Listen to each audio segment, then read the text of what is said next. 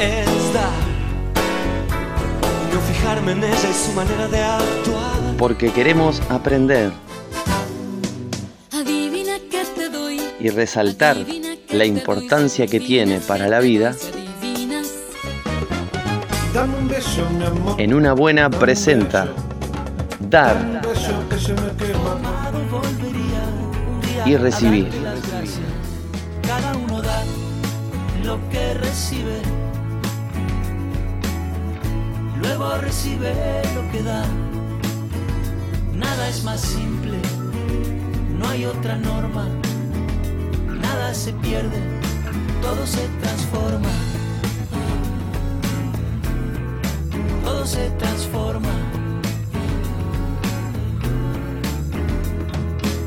El vino que pagué yo con aquel euro italiano que había estado en un vagón antes de estar. Un país que viva solamente para los ciudadanos, quitándole del campo toda posibilidad de influir sobre ellos, no tarda en degenerar. Bueno, es una frase, eh, la que leíste vos, Fabián, de Agustín Ferreiro, y que viene a colación del tema que vamos a tratar a, a continuación y que vamos a estar escuchando. Eh, estuvimos haciendo un par de notas a Cecilia Fernández, profesora eh, de la localidad de Tala, y a eh, Cecilia Curvelo, perdón, Janina Curvelo, que eh, es alumna de uno de los proyectos que vamos a estar eh, conversando en, en el día de hoy. Esta, esta nota la hiciste vos con ellas y principalmente son las eh, responsables de, esta actividad, de esta herramienta. Exacto. Eh, Batié es Bajando a Tierra, es un proyecto de educación inclusiva para la gente de, digamos, de tierra adentro, que no pueden acercarse a los lugares más concurridos del interior del país. Y seguido a Batié, eh, Janina Curvelo junto a otras personas eh, están haciendo eh, otra herramienta laboral, otra herramienta de, de- de educación eh, para incluir a la gente y que pueda terminar el bachillerato. Porque Bien. Batié arranca en primero, segundo y tercer año y en lo que están haciendo en este momento es cuarto, quinto y sexto como para completar el círculo. Siempre recordamos que estamos hablando de eh, personas adultas. Personas adultas generalmente son mayores de 35 años que no han tenido la posibilidad de estudiar, de hacer la educación secundaria, eh, por su lejanía de, de los centros más populosos o porque eh, el, el designio familiar así lo requería. Había que laburar y no se podía estudiar. Perfecto. ¿Te Así. parece si empezamos a escuchar un pedacito Empezamos y después volvemos? Dale.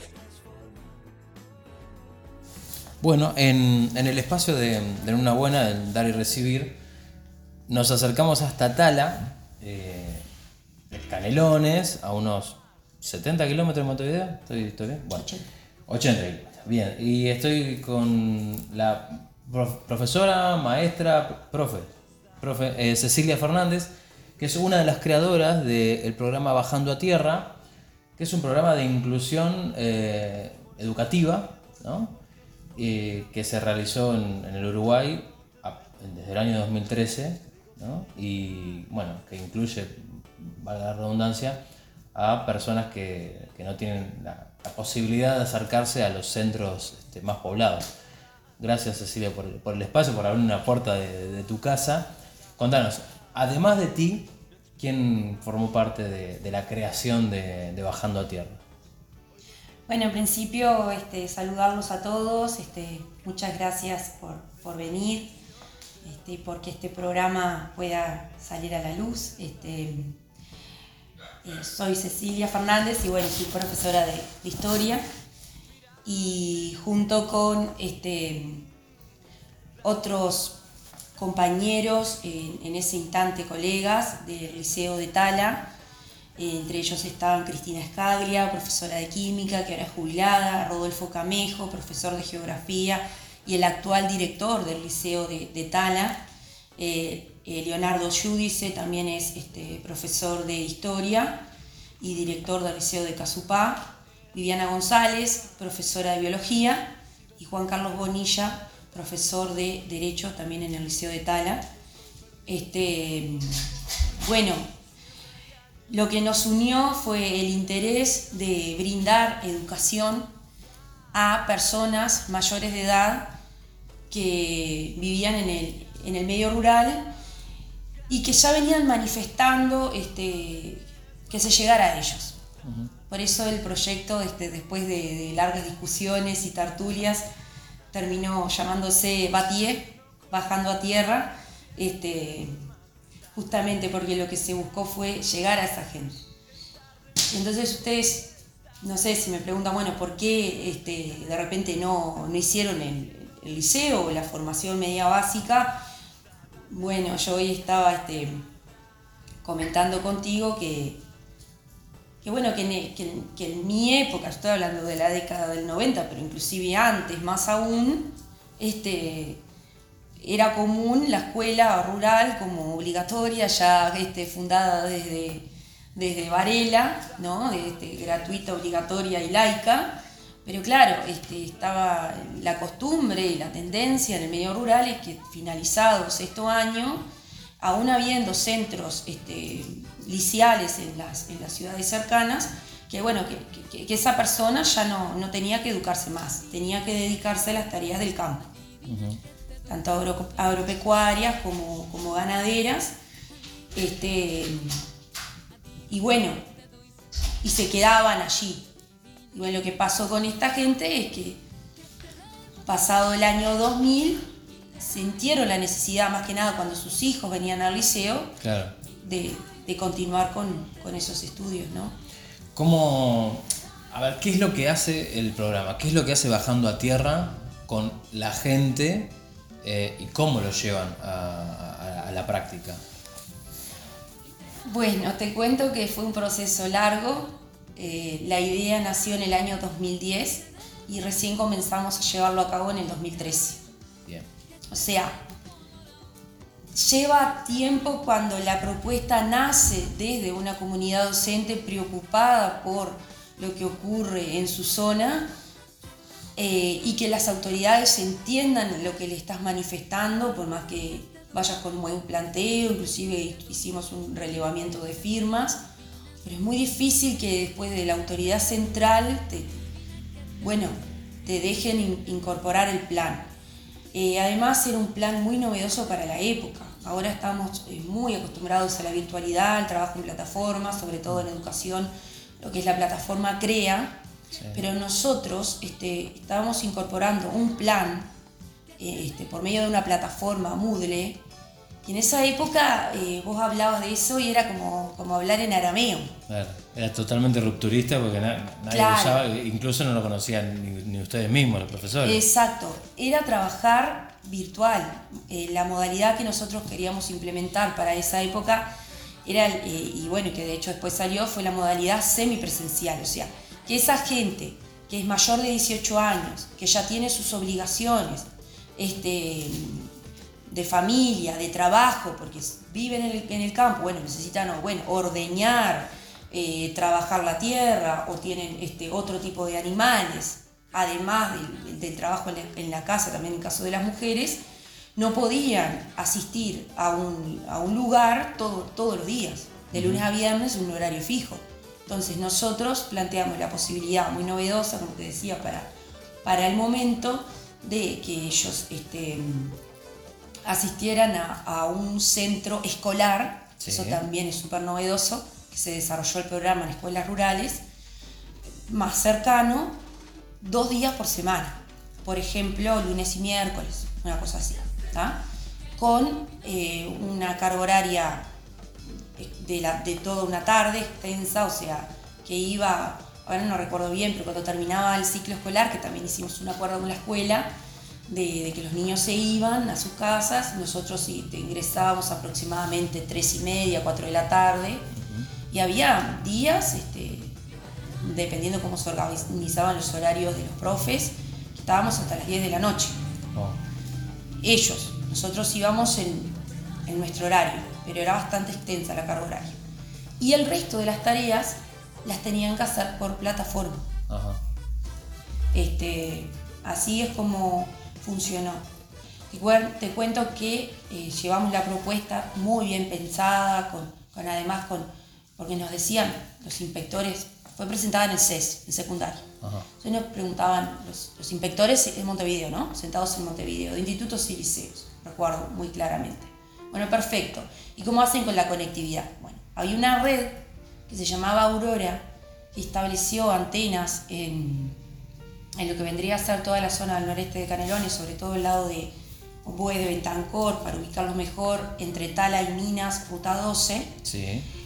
que ahí no había conectividad, entonces eh, los vecinos este, reunieron recursos y ofrecieron algunos pedacitos de campo donde había más señal y se instalaron antenas, Sí.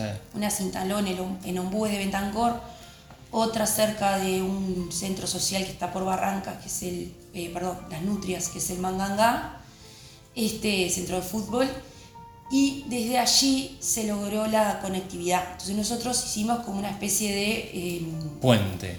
acuerdo entre los que crearon Aurora, que también eran unos ingenieros que de manera honoraria lo, este, establecieron sus conocimientos, y este, Batía. Está, perfecto. Entonces ya estaba contemplado el tema de la conectividad.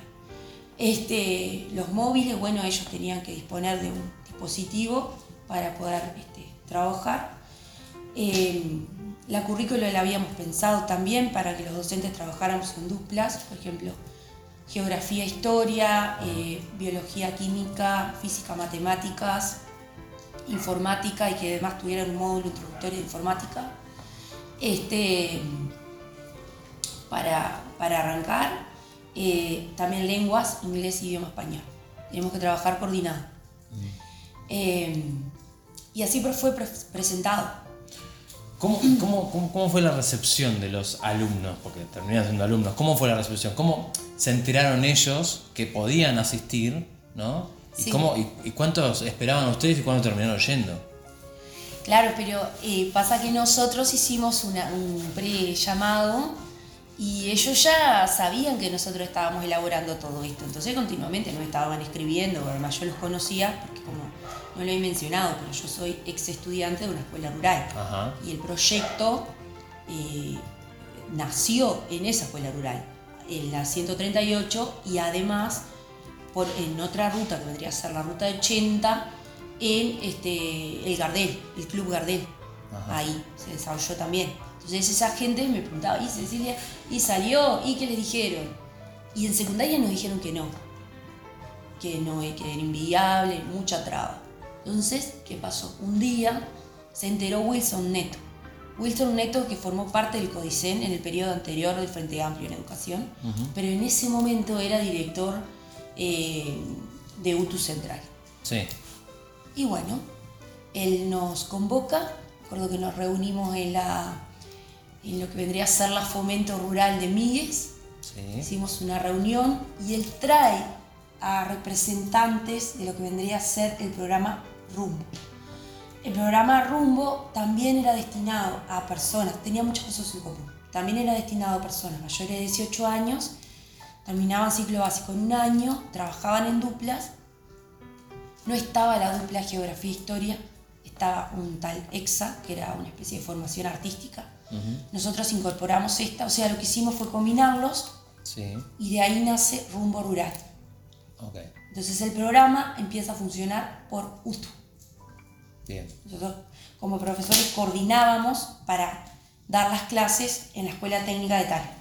Era como la madre, por así decirlo. Y re felices. Desde el primer día, eso que me preguntabas, este, fueron con un entusiasmo que yo no les puedo describir. Todos los días, no faltaban nunca. Salvo alguna situación extremadamente excepcional, ellos no faltaban. Cumplían con todas las actividades, una pro- prolijidad, una pulcritud inexplicable. Estoy hablando que tuve alumnos de 50 años, 60 años, y venían con esos cuadernitos, todo escrito a mano, bien a la vieja usanza, colorcito, con este, los materiales recopilados, con información extra que les había interesado. Este, realmente era fantástico.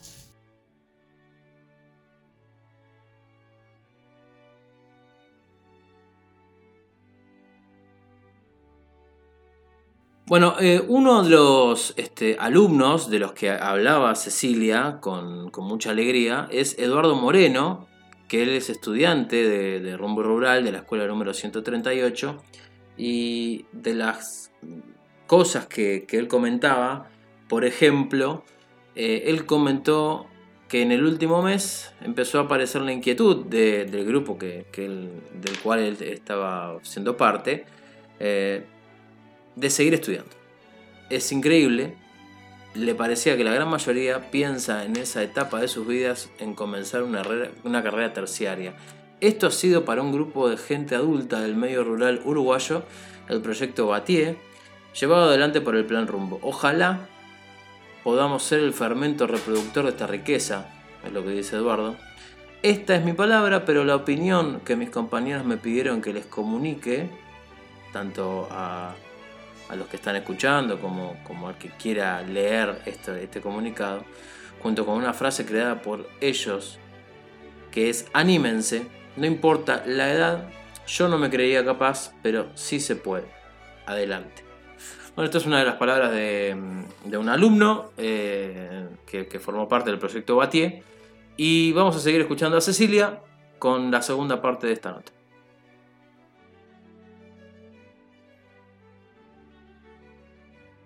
Como profesora, no, no, no es la idea comparar, pero vos entendés que em, este tipo de alumnos, los, los que realmente se sienten en la necesidad de estudiar, son como más agradecidos con, con- con todo el trabajo que ustedes han hecho o que nacen. Totalmente. O sea, los encuentro en, en la calle y, y me siguen agradeciendo hasta el día de hoy. Después de que. de- estoy hablando de generaciones del 2013, del 2014. Yo trabajé varios años. Este, en la actualidad, lo que vendría a ser el programa Rumbo Rural eh, no está funcionando. Este, lamentable también, lo ya lo quiero decir. Eso eh, tuvo un freno. ¿Cuándo fue eso?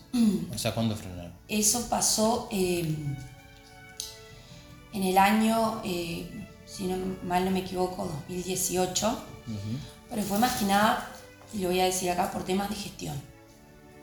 En la dirección de la UT que había acá necesitaba un mayor control de los docentes. De hecho, los docentes estábamos tan contentos de cómo trabajábamos con ellos que no faltábamos nunca tampoco íbamos a nuestros vehículos. Pero bueno, siempre, lamentablemente, ocurre en cualquier sistema, hay una necesidad a veces desde la autoridad de, de control. Como que si no te veo, que vos entraste a un salón, no, sé si estás. Claro. Pero tampoco es que nos iba a visitar, nunca fue a visitar como... No había un controlador ahí eh, No, al pie del no cañón para, para, para ustedes. No, lo que hacía era sí formar parte de las coordinaciones, esa, esa directora. Este, y bueno, ¿cómo fue que lo frenó? Eh, bueno, no pidiéndolo, o sea, directamente cuando se iba a un planillado, en vez de pedir eh, rumbo rural, lo que hacía era pedir rumbo eh, urbano. El rumbo urbano tiene otro funcionamiento. Es también para mayores de 18 años, pero se desarrolla en el centro urbano, este, en la- en- directamente en la escuela técnica, y, y bueno, iba de lunes a viernes. O sea, que quería decir que en vez de. los trasladaban a la ciudad más poblada más cercana, es decir, Tala. Se tenían que venir a Tala sí o sí, Sí. y de lunes a viernes. Exacto. O sea que las facilidades que ustedes tenían antes y que tenían los, los alumnos antes se perdían por completo. Exactamente. Y bueno, ustedes cuando hacen el planteo a los alumnos, les dicen, bueno, esto va a empezar a ser así. Ya no quisieron saber más nada, o no podían. o- Sí, este, algunos se debe haber quedado por el camino, igual nosotros ya habíamos formado a un gran porcentaje de toda esta zona. Estamos hablando de 5 años de trabajo, Sí. más de 120 estudiantes en distintas escuelas rurales y recordemos que egresaban después de un año de formación y ya tenían ciclo básico. ¿Qué pasaba cuando egresaban? O sea, se quedaban con el, el- el- el egreso, el título, ¿no? Y después, ¿qué hacían? ¿Qué, qué conocimiento ustedes tienen de lo que pasaba con esos 120 alumnos? Por ejemplo, este, conozco casos que, que el ciclo básico les permitió inscribirse para ser policías, hay uno o dos casos, Eh, varios este, siguieron cuarto año, quinto y sexto y terminaron el liceo y después siguieron otro tipo de formación. Otros hicieron cursos este, de panadería, mecánica, eh, este, electromotriz, o sea, de los que yo conozco, que, que- que supe que, que siguieron. Este, y hubo otros, y para mí este, es muy loable también, que este, si bien se quedaron solo con esta formación, les elevó muchísimo la autoestima y la autoconfianza este, para desempeñarse, por ejemplo, utilizando un celular, Sí. sabiendo manejar una computadora, entendiendo una noticia, comprensión de texto, ayudando a sus hijos que iban al liceo y se sentían sumamente orgullosos, fascinados de decir, bueno, ahora yo sí puedo ayudar a mi hijo a hacer las tareas. Y bueno, voy a decir algo que también me da mucha emoción. Yo no fui profesora de él, pero mi padre, Ajá. con, este, con 60 y tantos años de edad, decidió hacer el programa. Ajá. Lo hizo este, en la escuela 60. Mi papá todo solo tenía la escuela. También contaba lo mismo que, que él este, cuando terminó la escuela que iban a caballo. Este, bueno, este, en, mi casa había un, un almacén de, de, de distinto rubro, pero era almacén rural y bueno, él tuvo que dedicarse después de la escuela al reparto, este, que repartían huevos, repartían mercadería, toda la zona y bueno, él no siguió estudiando. Y, y lo que yo digo de mi padre es que fue primero muy, muy lindo verlo de nuevo con los cuadernos, o sea, o verlo para mí por primera vez haciendo deberes de matemáticas, este, también creando nuevos vínculos con otras personas, además este, yo estaba trabajando en otro centro, a mí no me gustaba eh, obviamente ser profesora de mi padre, pero estaba trabajando en otro centro, en otra escuela, pero sí fuimos juntos de viaje a Colonia del Sacramento, este, y lo que noté en mi padre fue que él no tenía interés en continuar, que, que él dice que ahora que se desempeña mucho mejor en el uso del celular, entonces él ahora está recopado con Facebook, él indaga todas las redes sociales, él sabe buscar este de repente una eh, cuánto sale el fertilizante cuánto, porque él es este él es ganadero cuánto está la semilla cuánto está- sabe manejar perfectamente todo lo que es YouTube eh, y antes él no no lo podía hacer Bueno, eh, con, esta, con esto que me contás, ah, voy a hacer una pregunta en tres partes y vamos a, a hacerla prolija. ¿Qué te dejó esa experiencia profesionalmente? Más allá de lo económico, porque si a veces uno te puede decir, ah, pero mira qué, ganabas, o de repente capaz que haciendo este nuevo plan te volviste rica, nada que ver, me volví rica de, de la emoción, rica de sentimiento de, de- de orgullo, rica del agradecimiento de esa gente cuando te ve por la calle y te dice que, por, que en parte por vos logró cumplir una de sus metas de la vida, rica de, de- la experiencia total. La abrazo mucho, para mí fue re importante. Este, fueron años de, de dedicar honorariamente, este, voluntariamente en el diseño del plan y después sí, cuando se hizo oficial desde el 2013, teníamos una carga horaria de 8 horas este, y bueno, é- éramos este, remunerados por eso, pero más allá de ese monto, que tampoco es que era nada elevado, me, me llevó este, riqueza de, de corazón, no sé, de Ah, alma. afectivamente. Afectivamente. O Me, sea, llenó, conser- me llenó conservás, muchísimo. sí, conservás ese, ese afecto con los, con los alumnos, exalumnos y... Sí, sí, sí. Mm. Porque yo soy profesora, pero por elección y por vocación. Eh, a mí este, me gusta llegarle mucho a los chiquilines con lo que hago, este, pero también como, como, como trascender a eso, ¿no? que no sea simplemente una hora de clase o dos horas de clase, sino que crear este tipo de cosas para que la gente tenga más posibilidades. Y ese es mi objetivo. De hecho, ahora estoy cursando, estoy haciendo una, maestría por Flaxo, se llama, es una maestría en educación política y sociedad, privado, este, Y lo que estoy buscando con esa maestría, ahora estoy en el trabajo de tesis, estoy en mi segundo año. Este, mi tesis tiene que ver con la participación docente justamente, ¿no? Para dar cuenta de que un profesor en, ter- en territorio puede gestionar o puede diseñar una política educativa. Eh, la participación docente en el plan de desarrollo educativo que, que se está por aplicar este, o se está implementando en la, en la actualidad. Este, ese, ese va a ser mi trabajo de tesis en educación media. Y bueno, mi objetivo es ese. De aquí en más, no solamente ser profesora, sino también contribuir para que este, el profesor desde un lugar comprometido, de un lugar activo, pueda ampliar las posibilidades de, los estudiantes. O sea que tu propósito como profesional, como profesor es ese, ayudar y ampliar el- el rango, ponerle, o el espectro que tengan los alumnos de, aquí en adelante. Sí, exacto. Y otra cosa que no mencioné es que una compañera de clase fue también mi alumna este, en rumbo y para mí fue de mucha emoción y agrado, porque esa chiquilina también, al igual que mi padre, estamos hablando de muchísimos años después, ¿no? Pero igual la misma mentalidad, eh, se quedó para trabajar en el campo. Este, y me dio mucho, mucho orgullo que fuera después mi alumna, porque era compañera mía de clase y yo tenía 12 años, o sea, desde ahí viene esa motivación. Y yo decía, no puede ser, Andrea, que tú no vengas al liceo, ¿cómo no vas a venir? No, que mis padres no, no me dejan, yo tengo que ayudar en mi casa. Este, entonces, a partir de ahí, todo lo que planteé. Y para terminar, ¿por qué pensás que no, no se replicó en, en todo el país o en más lugares este proyecto, este programa? Eh, ya sabemos por qué duró poco o duró, en realidad no duró poco, son cinco años es mucho, pero ¿por qué pensás que no se pudo replicar en, el- más lugares? ¿Qué faltó para que pudiera hacerse en los 19 departamentos, por ejemplo? visibilidad en principio.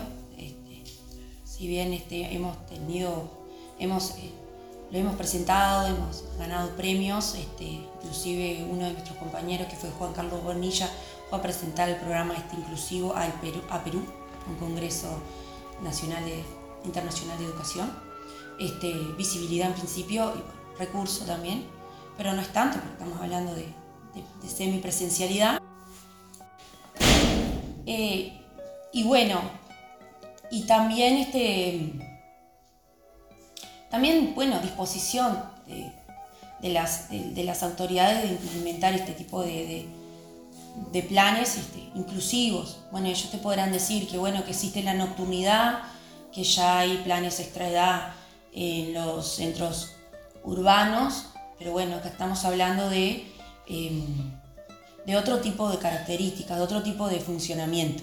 Eh, igualmente quiero comentarte que eh, existieron experiencias puntuales en Maldonado, un programa, un programa muy parecido de, de- de chiquilines que no podían asistir al liceo por, por ningún tipo de locomoción, o sea, estaban No medios, alejados. para, medios Sí. logísticos para llegar. Sí, este, hubo, yo, yo supe algún plan puntual, supe también que hubo un plan puntual en Colonia, eso es, este, no sé qué características, por este,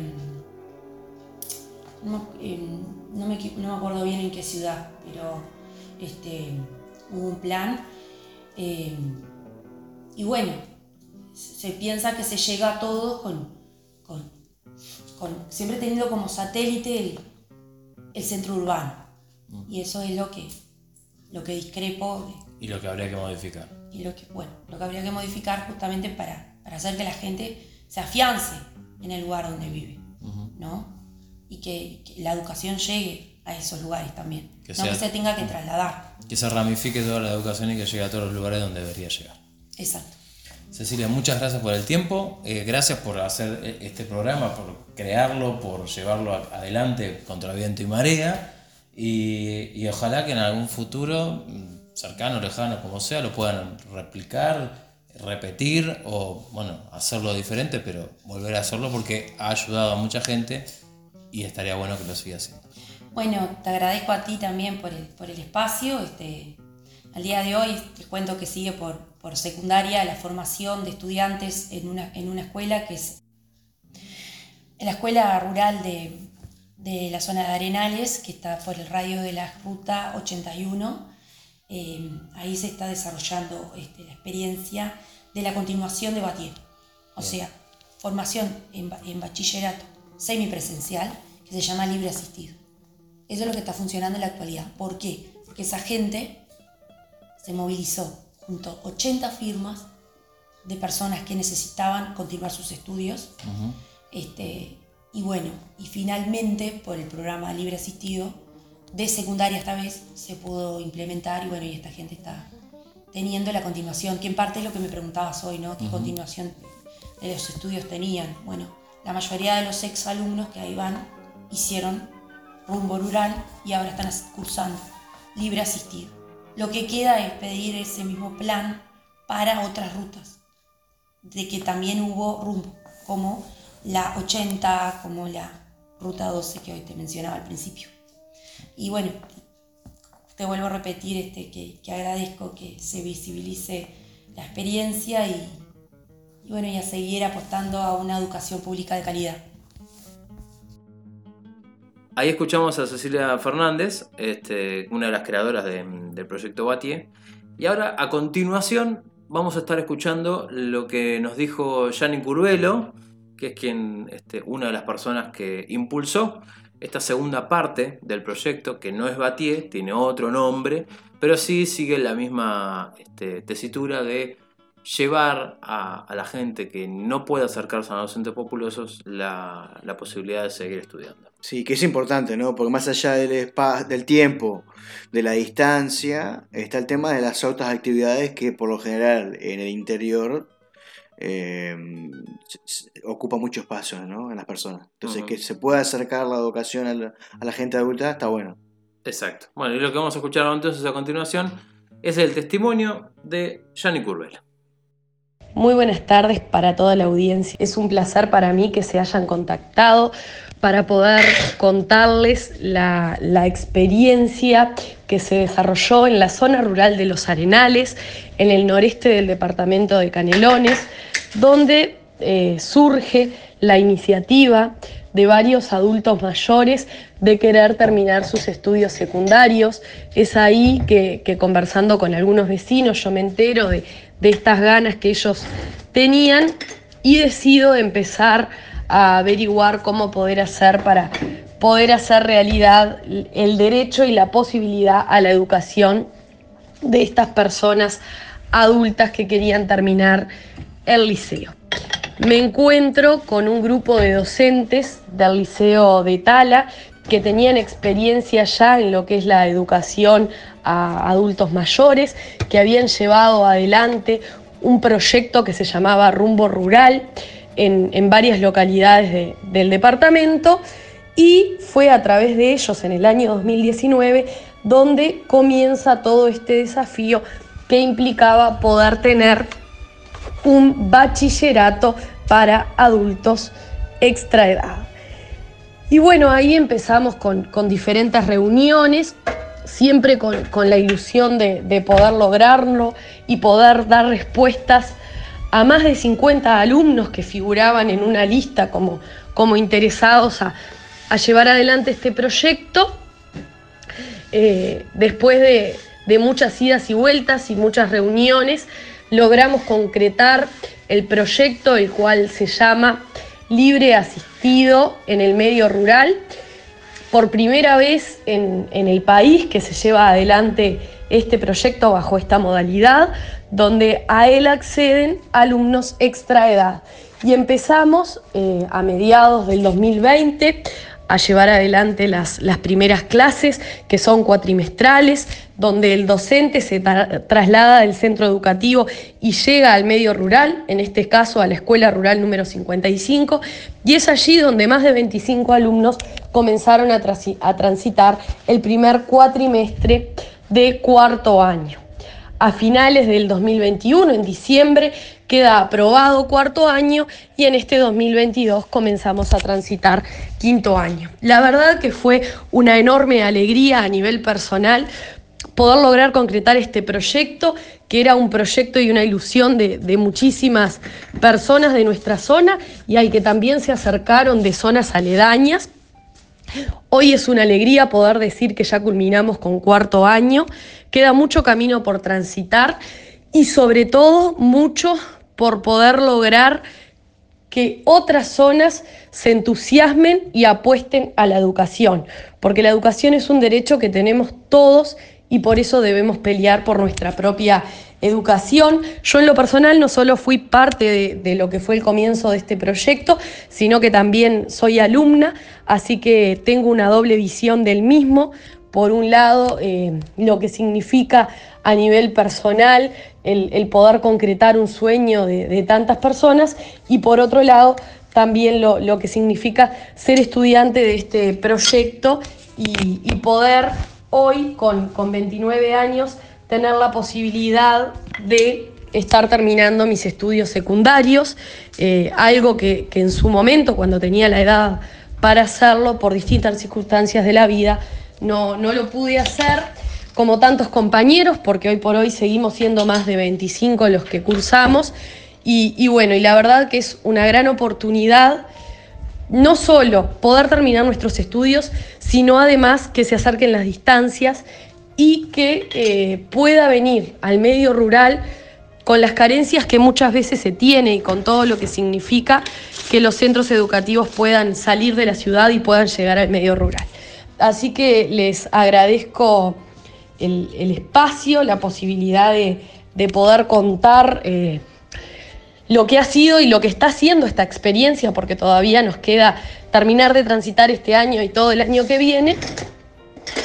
Eh, pero nada, la verdad es que ha sido una experiencia muy enriquecedora, no solo a nivel educativo, sino también a nivel personal, el poder conocer a otras personas, poder tener más trato. Si bien muchos de nosotros somos vecinos, eh, a veces no, no, tenías una amistad con esas personas y el, el ahora permitirte a través de, del liceo poder trabajar en grupo, compartir más horas en un aula. Todo eso nos lleva a que se fortalezcan los vínculos y que también se logre una comunidad más fortalecida. Así que súper agradecidos con este proyecto y a todos ustedes que están del otro lado escuchándome decirles que por más remoto que sea el sueño que ustedes tengan, no dejen de luchar por él, persíganlo y siempre van a encontrar a alguien que está con la misma idea de ustedes o que tiene un proyecto parecido donde podrán complementarse y lograr alcanzarlo. No se dejen vencer y sigan arriba.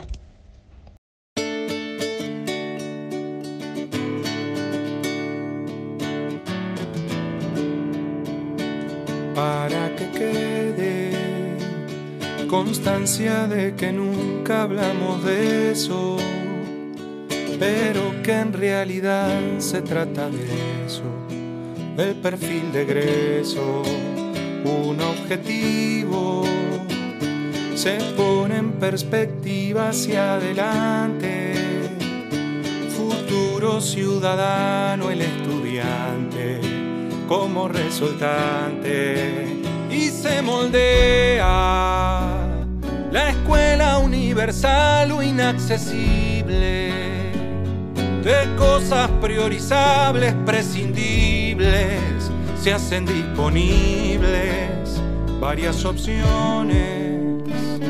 Hay una educación sin opiniones, tecnócrata cumpliendo las funciones que el mercado impone, o recipientes sentados repitiendo aquella ciencia cansados de perder la competencia, forman la obediencia, serán felices, sirviendo de engranaje al mecanismo. La tele, el sueño y otra vez lo mismo, utilitarismo. Si me preguntan, prefiero la tristeza a lo inconsciente, que duela porque no es indiferente, porque está presente.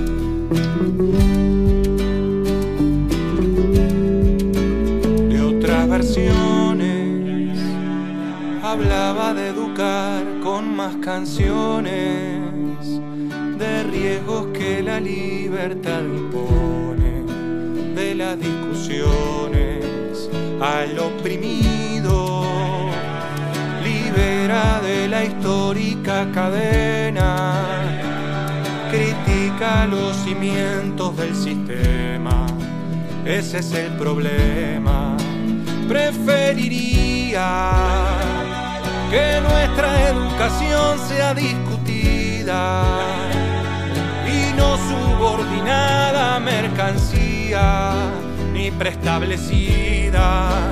Si me pregunta, prefiero la tristeza lo inconsciente, que duela porque no es indiferente, porque está presente sobre los pueblos que callan y que solamente acatan cuando su educación se mide en plata.